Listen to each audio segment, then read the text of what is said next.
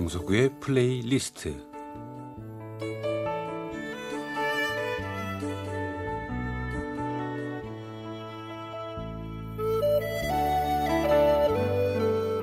제가 살아가면서 느끼는 어떤 저의 생각, 저의 감정 혹은 오래전에 저의 추억과 아름다운 곡을 엮어 보내드리는 시간입니다. 강서구의 플레이리스트. 아, 저는 요즘도 가끔 자유로를 타고 파주 쪽으로 바람을 쐬러 가는데 뭐 새로운 계절이 되면 그곳에 아울렛 매장에 가서 일명 득템을 하기도 하죠. 득템.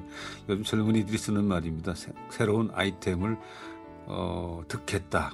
새로운 옷을 샀다는 말입니다. 사실 뭐 그, 저는 그 말을 잘 쓰지는 않습니다. 그곳을 가게 되면 맛있는 점심도 먹고 오게 되는데 여기저기 맛집도 많고 이쁜 찻집도 많아서 한번 나서게 되면 오후 늦게야 집으로 오게 되죠.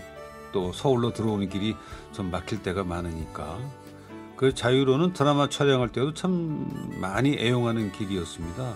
두 방송사 스튜디오가 그쪽에 있기도 하고 또 야외 촬영도 일산이나 파주 쪽에서 많이 하니까 저는 그쪽 길이 많이 익숙한데 제가 아마 처음 파주 쪽을 간 것, 일산 파주 간 것은 초등학교 한 5, 6학년 때 어린이 성가대 자격으로 그 군부대와 일산 홀트 고아원에 크리스마스 예배 때 성가를 부르러 갔던 기억이 있습니다. 그때는 물론 자유로는 없었겠죠. 제 기억에는 서울역 뒤편에 있는 그 서부역에서 교회선을 탔습니다.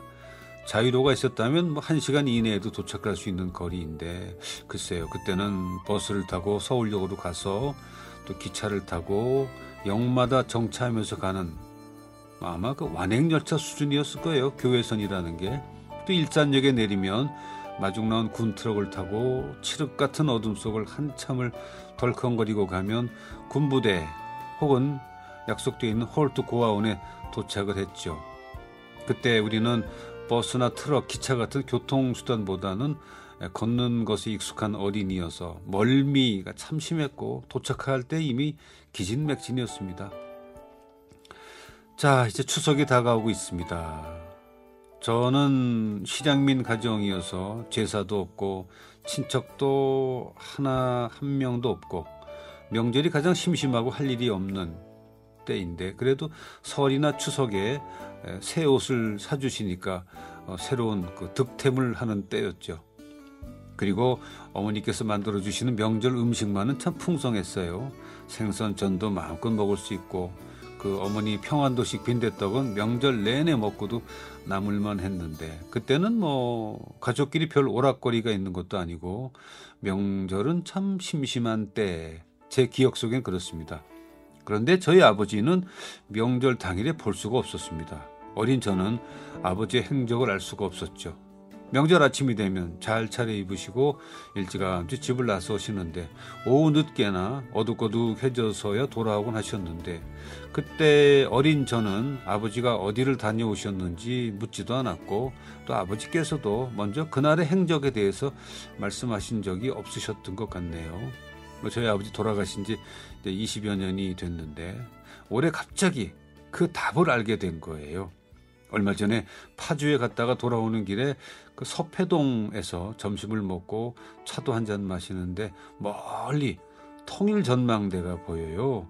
그 전망대는 그곳을 지날 때마다 눈에 띄는 건물인데 사실 저한테는 큰 의미가 있는 건물은 아니었습니다. 그런데 그날은 그 건물이 제 눈에 크게 들어오는 거예요. 바람이 좋은 날 햇볕 좋은 찻집에서 차를 마시다가 아 어린 날 아버지는 명절날 자유로가 없던 시절이니 시외버스를 타고 덜컹거리면서 구파발로 해서 통일로로 해서 여기까지 오셨겠구나 하는 생각이 불현듯 드는 거예요. 북에 두고 온 가족들 생각에 혼자서 이곳을 다녀오신 거였습니다. 생각이 거기에 미치니까 참 죄송한 생각이 들더군요. 제가 어릴 땐 그렇다 치더라도 한 대학생 때쯤이면 동행해 드릴 수도 있는데 그렇게 동행해 드렸으면 얼마나 좋아하셨을까 하는 후회와 죄송한 마음이 들면서 안타깝기도 하고 제가 마음이 좀, 좀 쓸쓸했습니다. 아, 되돌릴 수 없는 후회의 명절이 다가오고 있군요.